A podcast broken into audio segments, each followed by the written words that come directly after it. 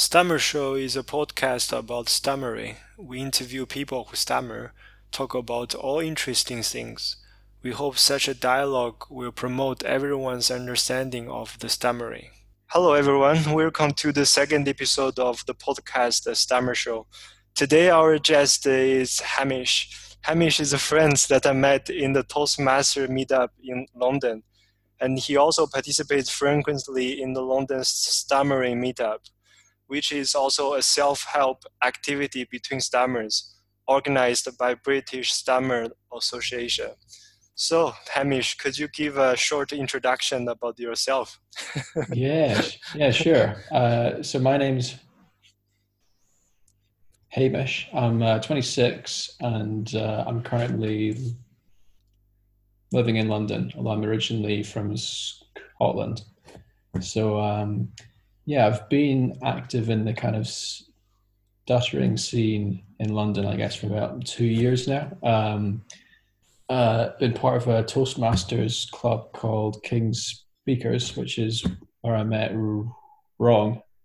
And um, yeah, uh, I'm excited to be here on the podcast. Yeah, for who's that don't know about this uh, stammering association, it's uh, a kind of national-wide association uh, that organized by the BSA that in this um, in Britain.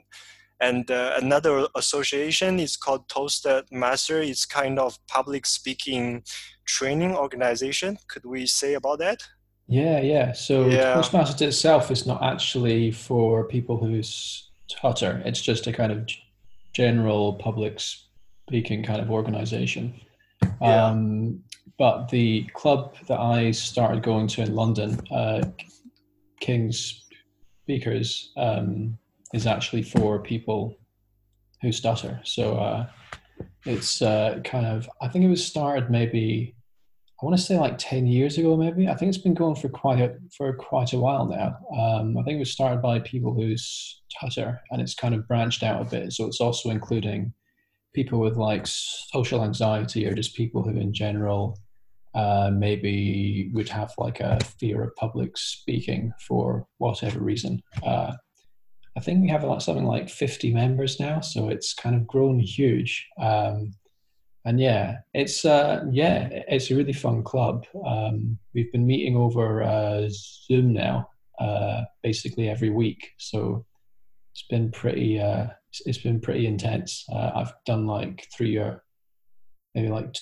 two or three speeches over the last uh, f- f- few, few weeks. So I'm really like taking advantage of this lockdown to kind of practice my yeah, it's kind of a very special Toastmaster activity because uh, I searched on the internet when I came to London.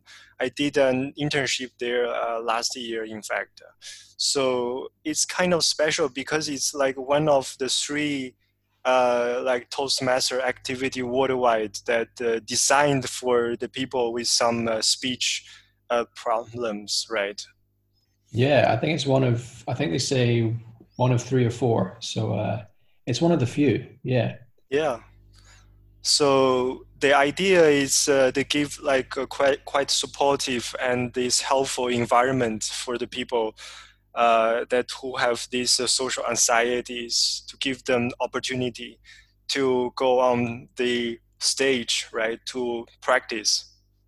Yeah, exactly. Um, yeah, uh, it's a very welcoming kind of place. So I remember the first time I actually showed up, uh, you know, everyone was so friendly. Like I was greeted by like so many enthusiastic people, and um, I felt just kind of like uh, like I really kind of uh, felt it.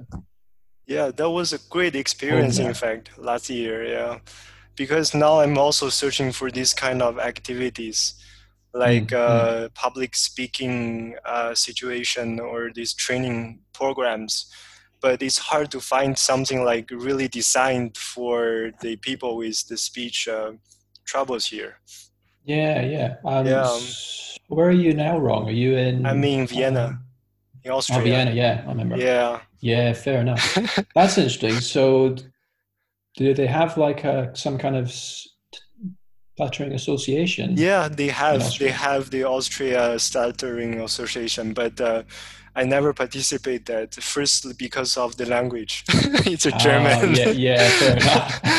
yeah. That makes it a bit trickier, yeah, if you've got to speak in another language as well. I start yeah. to learn, but it's really hard even for, I mean, for native speakers, I guess, uh, for the stam- uh, stammers. Yeah. Yeah. It's hard, yeah. Yeah, I can imagine. Yeah. So could you could you shortly describe your your work? My work, yeah. yeah. Uh, so I'm a software engineer, and I work at Bloomberg, which is a kind of Great. finance place. Um, so my work basically consists of writing code. Yeah. And uh, that's that's pretty much it. I mean, uh, it's um, yeah. I've been there for about five years now, so actually quite a long time. Okay. And I started just after university, so okay. my first kind of proper job. Uh, but yeah, it's actually been quite an interesting job as well. Uh, get a good amount of opportunity to kind of travel and go yeah, to conferences nice. and stuff. So yeah. So do you enjoy your work? Because I'm also like writing codes. I'm I'm yeah. uh, doing a lot of research and reading these uh, documents and uh, I mean, like 50% of my daily work is writing code. But sometimes yeah. I feel quite bored, you know.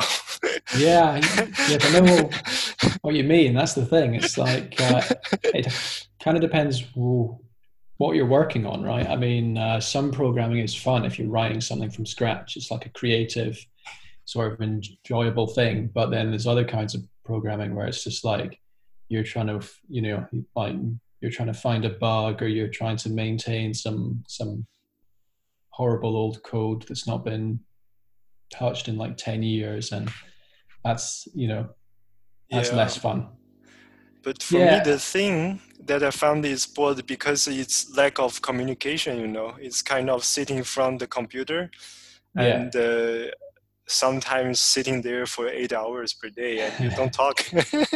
yeah, I feel that.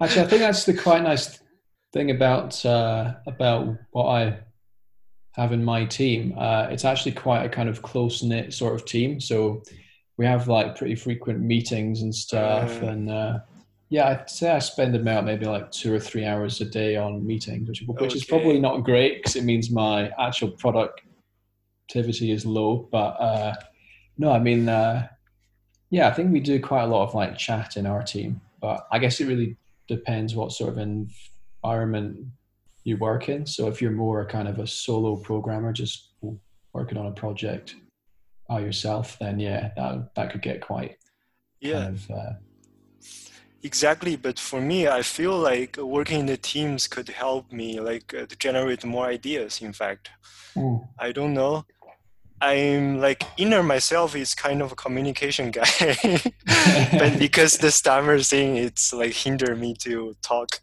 But mm. um, yeah, I have the feeling, you know, to if if we have meeting, like uh, sometimes it's better to work alone because like people could uh, stimulate you, right? Could give you some ideas. Yeah. Mm. Yeah, I kind of agree with that. Yeah, like I think you work a lot quicker if you can like bounce ideas off of someone else, right? You kind of talk through your thoughts and you get to a, a kind of ideal solution much quicker that way because you can kind of ask questions and you can kind of get other people's point of view and that kind of stuff. Yeah, exactly. Yeah. So you said your work needs a lot of communication probably like two or three hours per day. So do you feel a trouble, like um, difficult to communicate with people because of the stammering stuff? That's a good question, actually. I guess when I started at my job, I definitely struggled more um, because I was kind of new to the team, um, and I was also kind of I was like avoiding stuttering a lot as well, so I wouldn't speak up and that kind of thing. But I guess in the last like two or three years, I've kind of become more of a kind of core part of the team.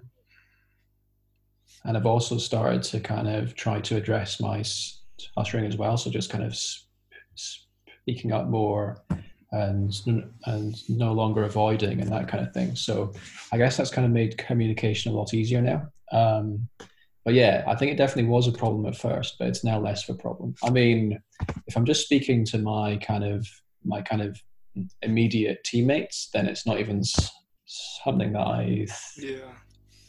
think about. You know, it's like not an issue. Yeah. I guess if I have to present to like people I don't know, then it becomes more of an issue or if I have to present to like loads and loads of people, then it's more of a problem.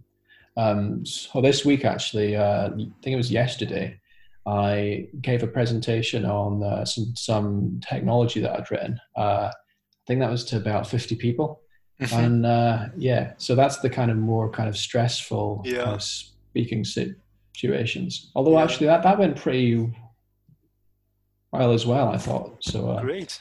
Yeah, although yeah, thanks. Yeah, uh, but yeah, no, I mean, it, if it is still something that kind of makes me stressed, but I don't kind of avoid things anymore. I will just That's like great. choose to. Yeah.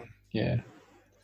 In fact, I have the same similar feeling because I joined the company last year in September. So at first few months, is I feel very how you say hold back of talking and also mm. speaking to the colleagues you know and uh, to make a presentation is just impossible for me at the beginning i mean but when i get used to that environment and get to know better about the colleagues uh, and it's getting better right now yeah mm. yeah yeah i guess I don't know if I change company or change a job, I could go around the same thing. I guess maybe if you change jobs frequently enough, then eventually you would get comfortable with like changing yeah, jobs. So eventually you'd like lose the kind of the kind of the kind of fear of being someone new, you know, and then you just wouldn't care anymore. Yeah.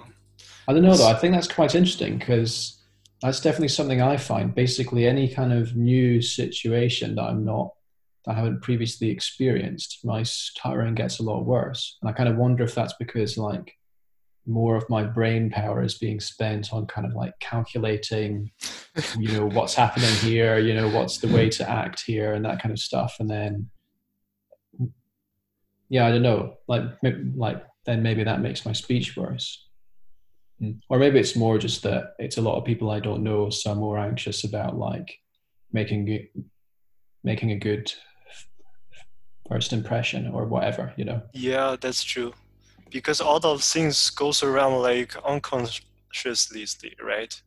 Mm. I I don't know. It's the person that uh, we met at the first time could uh, judge us because we're afraid like uh, people like giving the people like first Im- impression that we are the stammer probably yeah. will affect us in the long run. I don't know. Yeah. Mm. probably this kind of impression will make me make us scared about yeah. Yeah. Yeah it's interesting. It probably goes back to like you know like childhood kind of experiences around kind of like maybe feeling like a fool when like speaking up in class or in like talking yeah. to someone new for the first time and then that kind of like even though that's no longer like a proper fear now it's still something we have kind of buried in our subconsciouses so we yeah. still kind of have that present there it is quite interesting because i spent my childhood uh, in fact until 20, 24 years in China. And mm. then I also had this education in these uh, Chinese schools, you know. And the interesting thing is uh, when I when I was in this primary school and uh, during the class, I, I cannot speak, but uh, my teacher and the students, uh, my classmates, actually they they didn't know about this stammering. Yeah. And they don't understand and they don't know how to treat it. So and they just uh, i remember when i was quite young like uh, 10 years old like after one class just uh, my teacher just asked me to go to their office. And she told me like can you stop stammering? Yeah that's rough. Yeah. That's insane. Yeah Yeah, because I guess she was thinking like I was just making funny, you know. Oh right. yeah, because she didn't understand why I behave like that. Mm-hmm. Yeah. Yeah, I'm always kind of surprised by reactions like that. I mean, clearly, if someone is like seems to be struggling to speak, then they're probably not doing it uh, for a joke. It's probably yeah. some kind of problem. Yeah. That they have, right? I mean, that seems it is. kind of obvious, but yeah. I don't know. I guess because the environment and also the, for example, in UK, that we have this uh, British Stammering Association that did a lot of um, work on that, right? Mm. To make people aware that uh, what's the behavior of the stammering. Yeah, that's true. But in China, until now, I didn't know. But before, like uh, I left China and to go abroad to work and to study since uh, 2011 and mm. at that time and before that there's no like a formal and official uh, organization. Yeah. Yeah.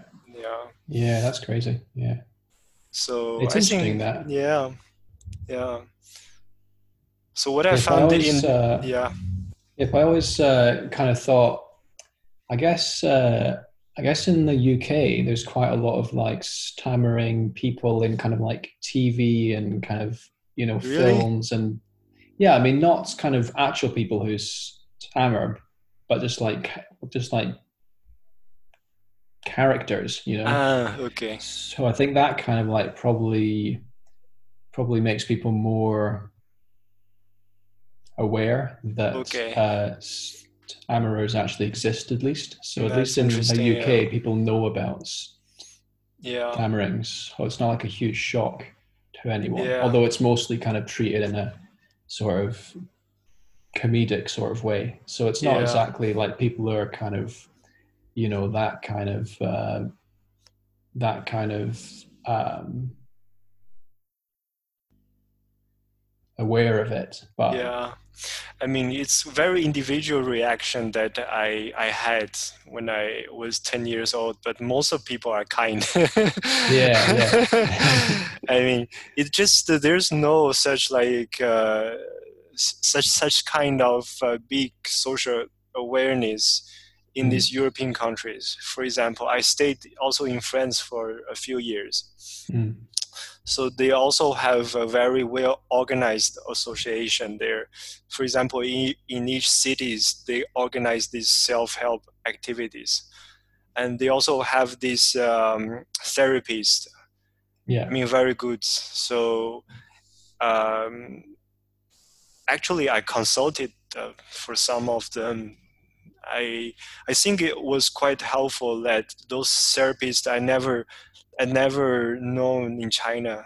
Yeah, so I know that in European country, if the family uh, uh, like discovered that their kids have this stammering problem, they will send them to this uh, therapist soon, right?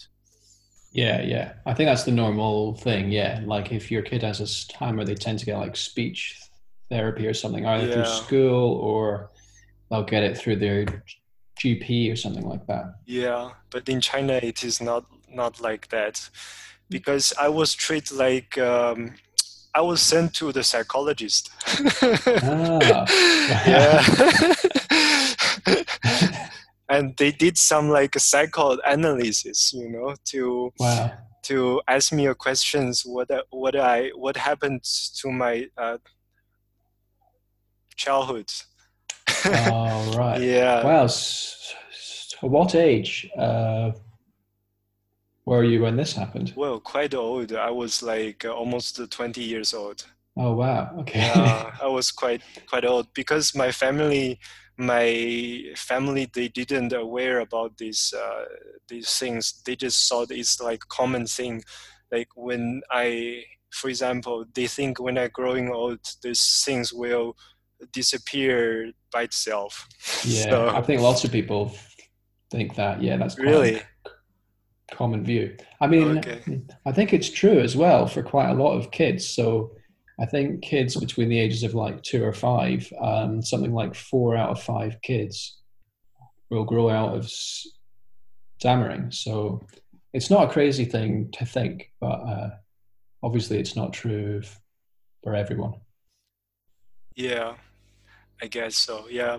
So let's change another topic because we are discussing about the work. Now it's a special time, right? You know, because mm. of the COVID 19. Everyone is working from home, right? We are indeed, yeah. Are you? yeah, yes, I'm working from home as well. Uh, yeah, I, I, think I've been working from home for like two months now. I, really? I think, yeah, um, since the start of. Actually, I'm not sure if it's the start of April yeah. if it was the start of March, but it was one of those. Yeah. Yeah. I mean, I've, I mean, I've already lost track of my months. Yeah. Uh, completely because uh, yeah.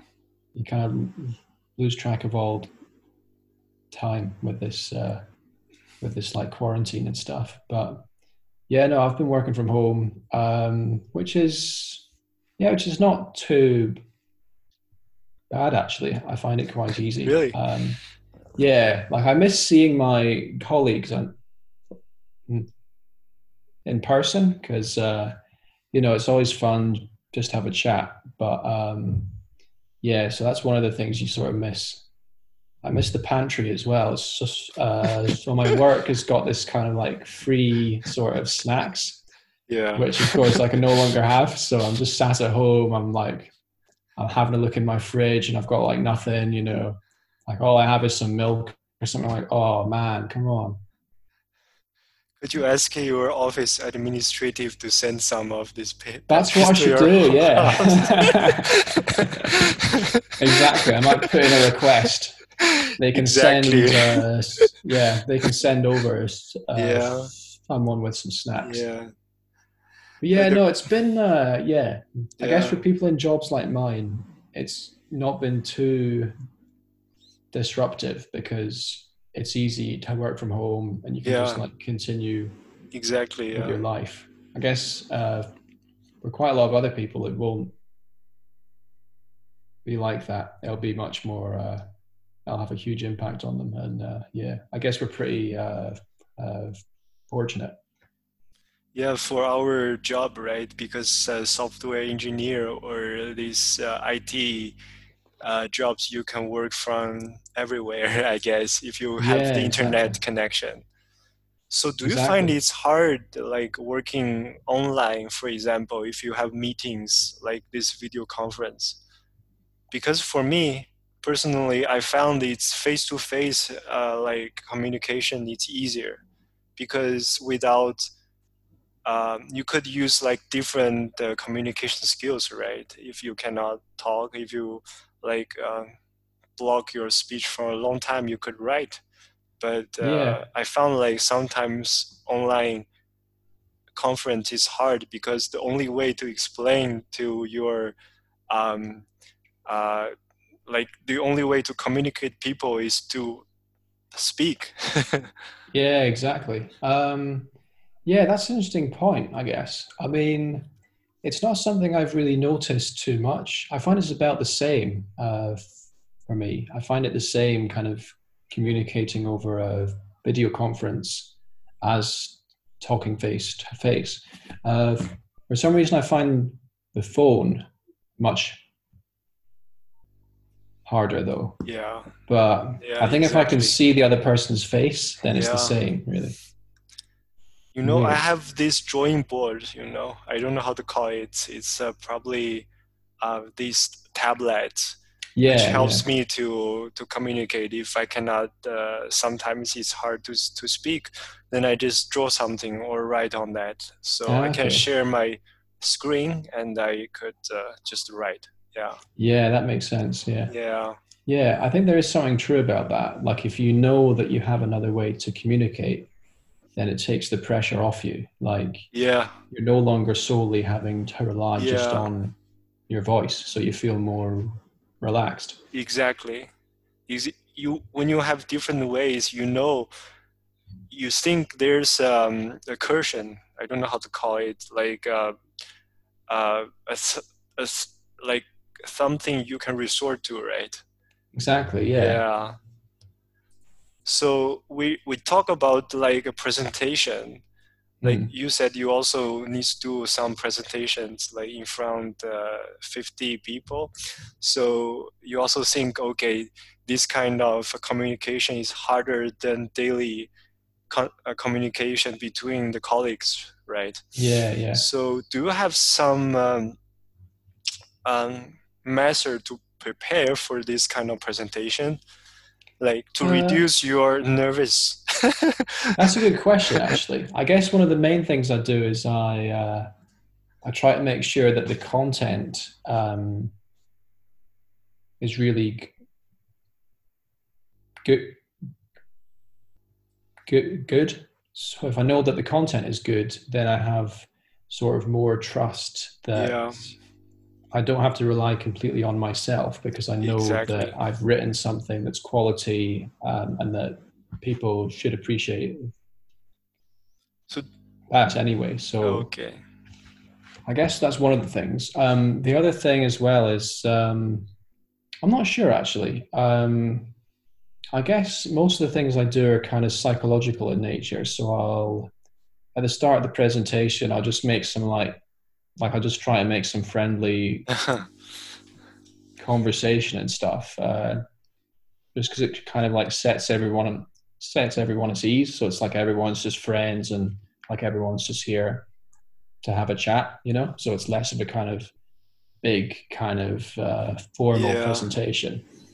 I think if I felt like it was a big kind of formal important thing, then I would struggle more and I would stutter more. Whereas if I feel like I'm just like chatting about some topic to a bunch of people, then it's more relaxed, I guess. Yeah.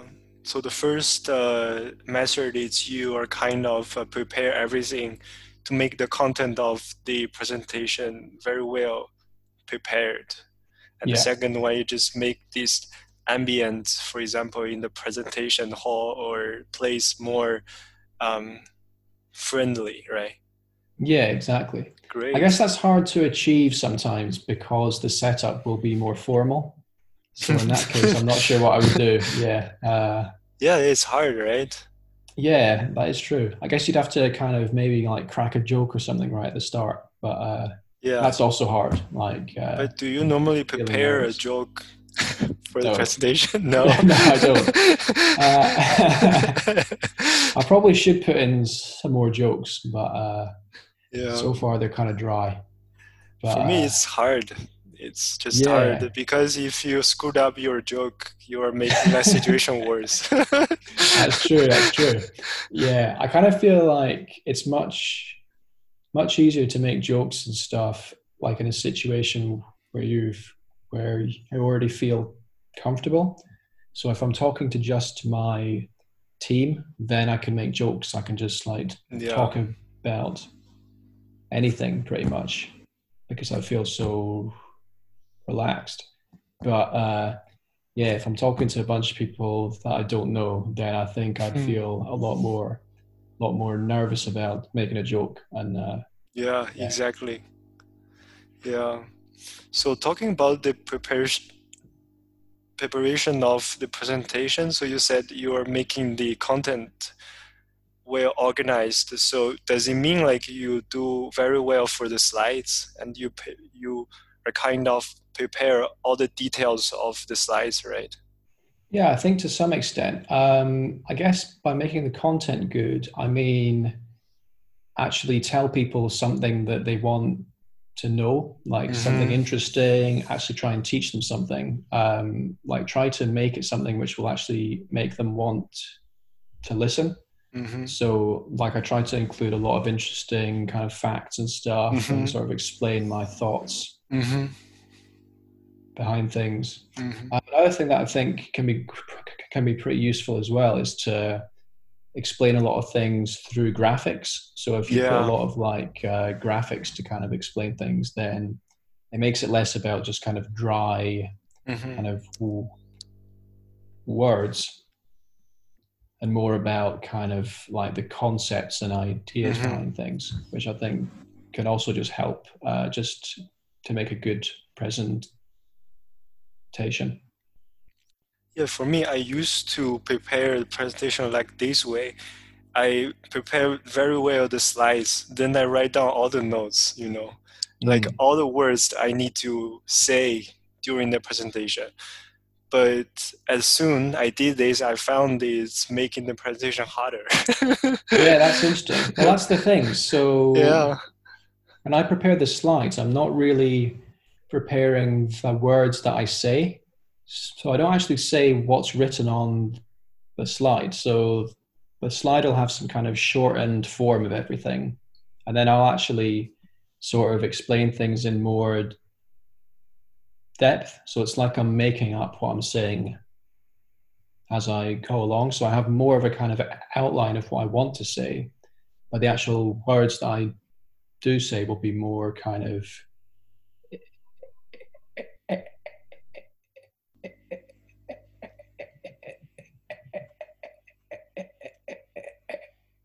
improvised. Yeah, it's kind of mix like improvisation and uh, where preparedness.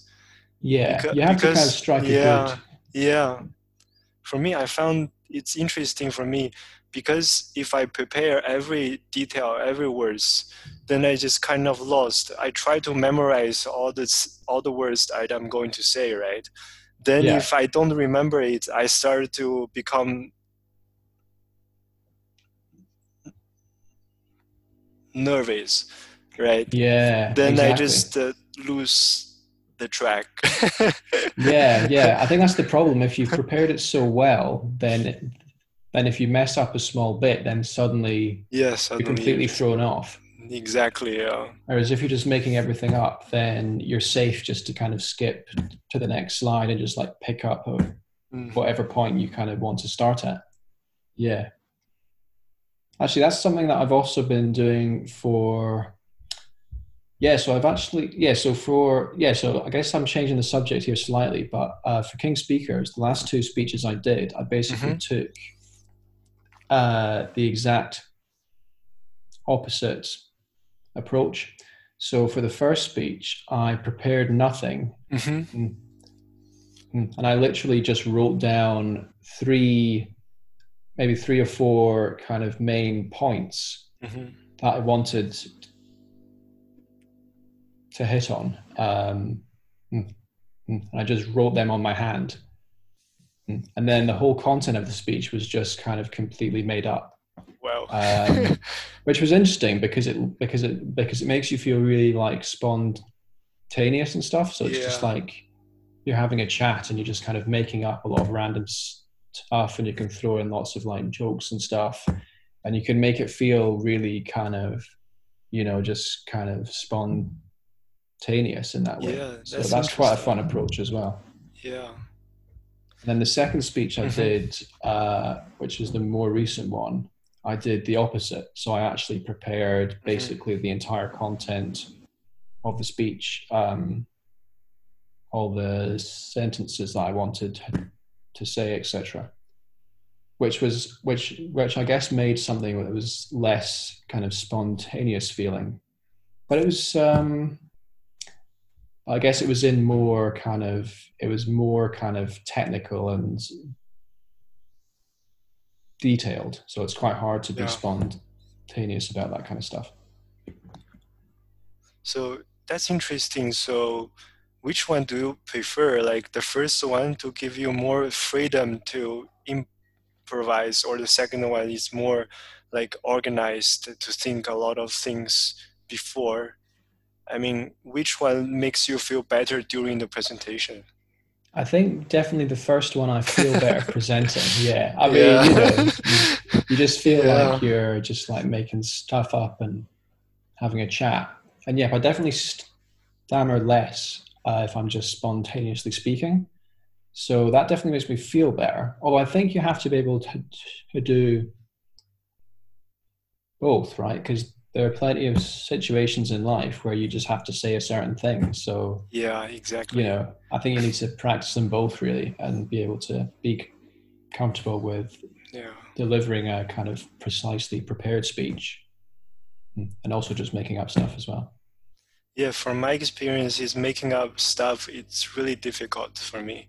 For example, if I go to the shop and to buy something or ask for some details, for mm. something in the shop. I if I just um, stand there and start to say something, I always cannot find the right words. oh, that's interesting. You know? Yeah.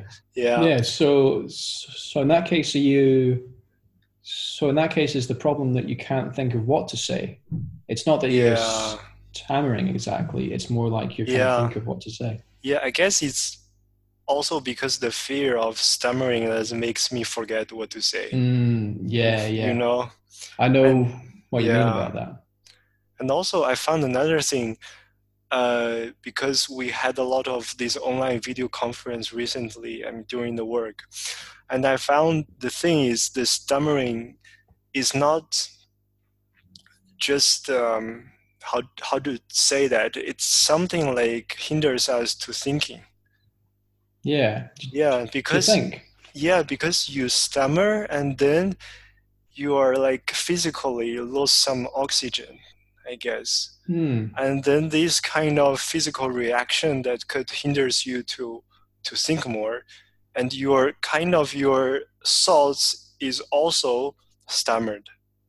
Yeah, I guess that kind of makes sense because you've been taken out of your train of thought, right? Like you've exactly, been yeah. thinking about something and speaking, and then you have yeah. a block, and then your thoughts move more to your speech than your thoughts. Exactly, you know what I mean? Like yeah. you start to think, oh no, I've had a block. This is terrible. Blah blah blah.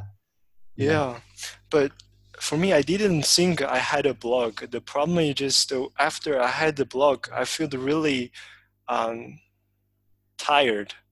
Mm. You hmm. know, I feel really tired, and I I try to concentrate on the topic.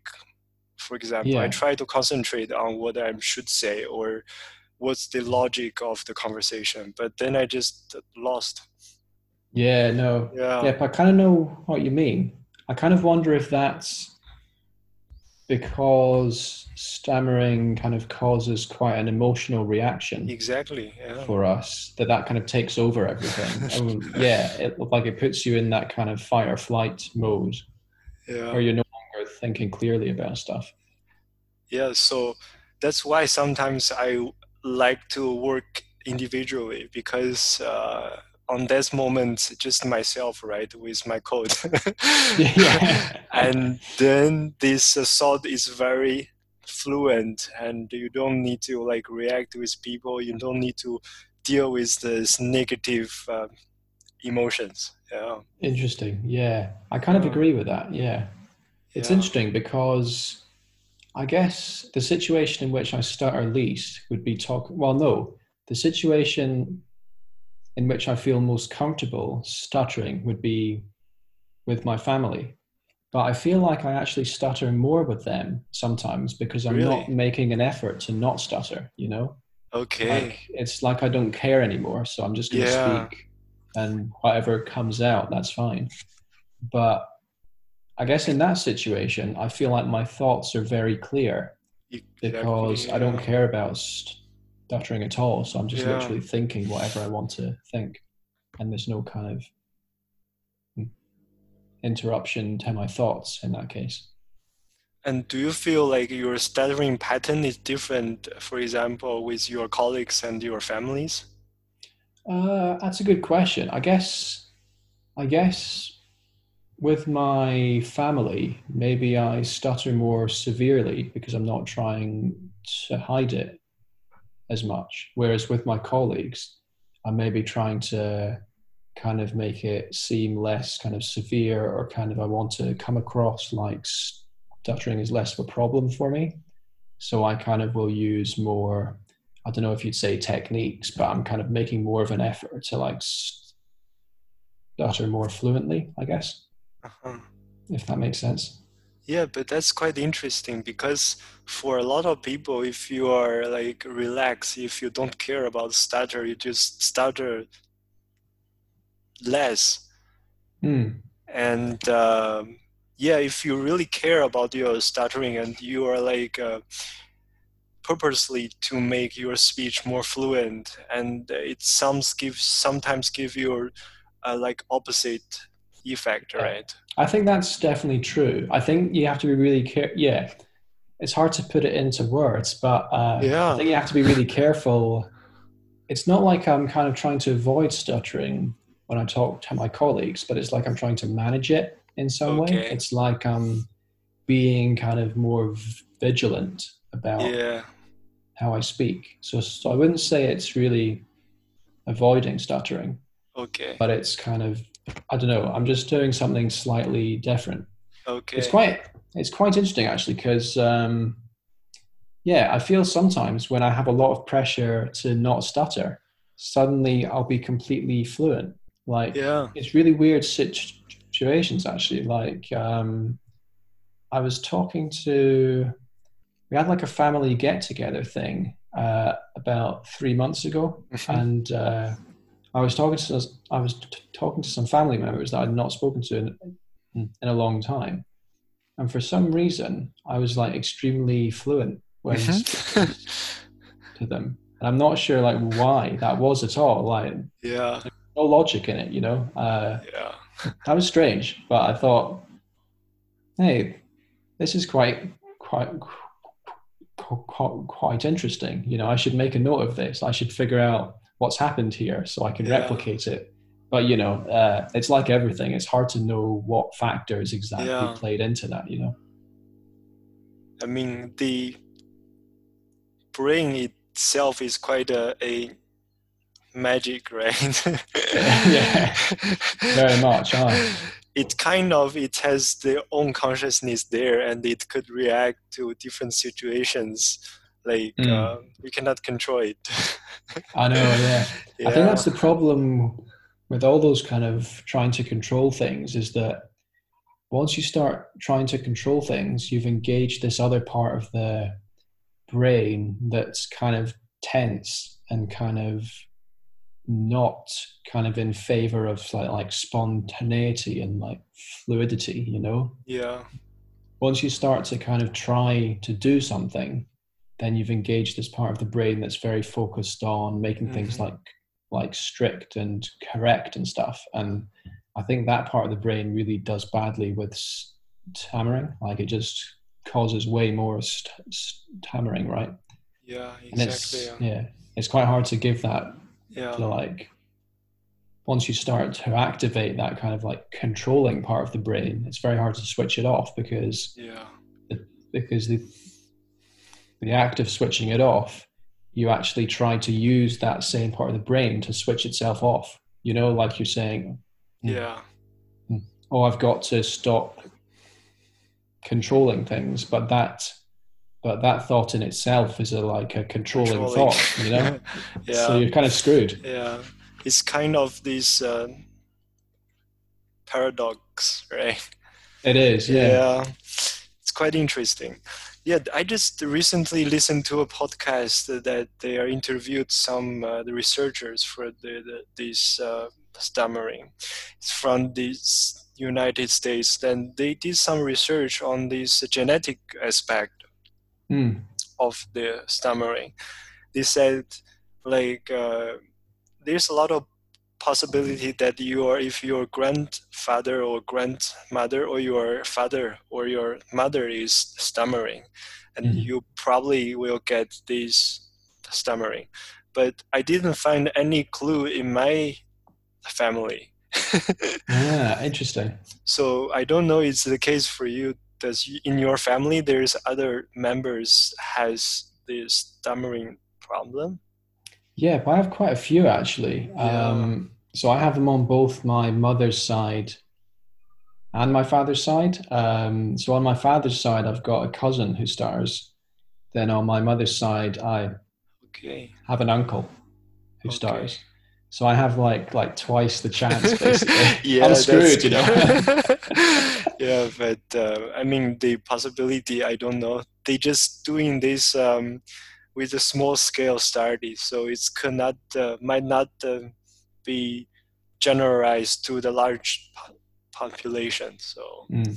yeah, no, I think that's something that's definitely true. I think that's been replicated a lot of times in lots of studies. So that's one of the things that's certainly true. Yeah, I think I uh, I listened to quite an interesting podcast recently, actually, where they were talking about the genetics of stuttering, Really? And they'd managed to link it to some kind of gene that was responsible for the creation of the connecting matter. So basically, in the brain, you have matter that actually forms the the kind of parts that actually like process uh-huh. stuff, uh, and then you have matter that forms the like connecting parts. And apparently, the gene that's associated with stuttering is responsible for creating the connections. So it might be something about interesting, yeah. The, the like connections between various parts of the brain are just not strong enough or something, basically yeah. to handle the the complexities of speech or something like that. At because least, a lot uh, of people, yeah, that's interesting. Because a lot of people thought like stuttering is just uh, the psychological problem, right? It just mm. because you re- react to this nervous situation that then, then you start to stammering. But actually it's kind of physical. It's it's kind of combination of physical or genetic and also these uh, psychological problems. Yeah. yeah yeah i'd say it's probably all three as well. Like uh, it's probably that we have some kind of inherent problem that can lead to stuttering and then because of the way we react to stuttering psychologically, then it makes it worse, I guess. Might be part of the might be part of the problem. Great. So I have a last question for you. Uh, yeah. If you stop stammering for the rest of your life, like from today you stop stammering, then what yeah. would what will you do? Will you change change your work to find some work like more challenging or like requires more speech skills, or you just continue your life? Uh, like yeah, that's that? a good question. Yeah. I mean, I feel like whatever the answer is, then I should be doing that now anyway, right? Because if my answer is yes, I would completely change my life, then it kind of suggests that I should change my life anyway. You know, that there's no reason not not have changed my life now. But yeah, no, I mean, I think I would. I, I think the, the the the main problems I have now are just like speaking to random people that I don't know. So I would definitely like speak to a lot more people and just like try to make more friends with with people because um, I feel like I'm way too like cautious right now. Like I always yeah. stick to talking to, to the same people, the yeah. people I know, and that kind of stuff. Although clearly that is something that I could change. Yeah. Change now anyway, so I probably should be doing this. Um, yeah, maybe.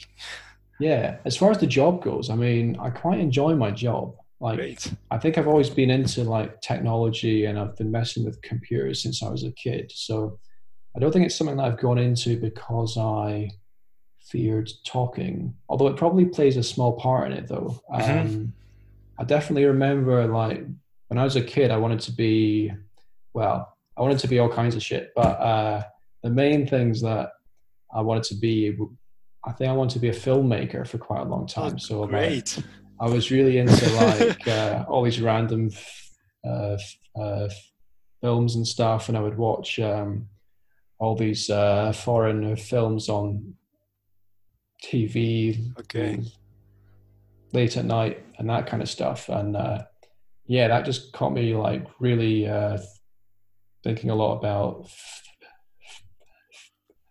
film.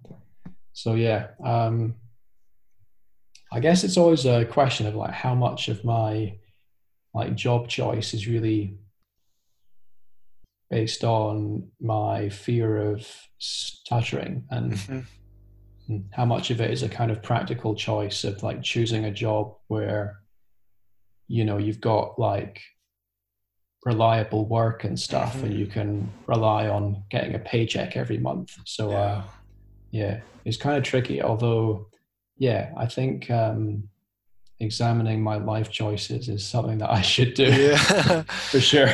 Yeah. That's interesting thoughts in fact because uh, for some st- stammers they choose to to to do this technology work or the IT jobs because they can avoid a lot of communications. Mm. and they can just uh, like sitting in front of the computer and do their own works right and uh, like kind of avoid this risk yeah but um, i don't know it's it's smart for the stammers like taking the risk uh, like go out to do more like human communication work because that's not our advantage. We might just uh, do the things that we are good at it at, at it right? I guess that's kind of true but like you'll never get good at something if you spend your life avoiding it right i mean yeah uh, that's also true. Yeah. I think there's lots of timers out there that are like doing very kind of communication oriented kind of jobs and like speak to people a lot. I mean i don't think it's really a barrier to communication at all, right? I mean, as as long as you're kind of uh, confident and yeah open about things, then I think people. I don't think people c- care that much. I mean, I think you could uh, you could do pr- pretty much any job. Yeah, that's great. yeah, so uh, I guess you said you also have some questions for me. Uh, that's a good question. I don't know if I do have questions for you. because I didn't know how to like prepare any, but uh, yeah, yeah, no, um, yeah, um, good question. Um, so, what are you up to at the moment? Are you still st- st- studying for your PhD? No. I finished. Or are you working? Okay. I finished my PhD. I finished in in fact the last year 2019 okay yeah ah. I, I, finished two years ago in fact wow. i finished that in spain and then i went to london to for this internship. So i spent oh, yeah. like six months five or six months in london. Yeah. And then then i just get a job. Actually I, because of uh, the company issue the the the company that i was working uh, during my internship that has been acquired by another uh, com- company. So they cannot do this um, visa for me so ah. so i need to find another work oh that's yeah, yeah. that must be pretty stressful so like are you planning yeah. to, stay in austria or go somewhere else i don't know uh, yeah. i wish you luck anyway with that yeah, um, yeah. life changes so fast you, you don't know because I, I kind of enjoy my, my my work here. It's kind of research work. It's also my specialty. Yeah. Um, doing this research and uh, the speech technology stuff. Oh, but i mean the work is is nice and it's interesting and especially my manager is very nice yeah. Yeah yeah. And he's I very think you've got a good manager that's half the thing. Yeah yeah. That's cool so i guess yeah so i guess another question i'd ask you then is um, do you feel like you had some job that you would have preferred to do but you've chosen to go into uh, like like programming. Uh, yeah, for sure. speech issues. Well, I really keen to like human communication. In fact, if if if I stop like stammering tomorrow, probably I will take more responsibility to do this management work, like to ah, do more okay. like. Uh, planning and to deal with human issues. Mm. Yeah, probably spend more time, but I still like.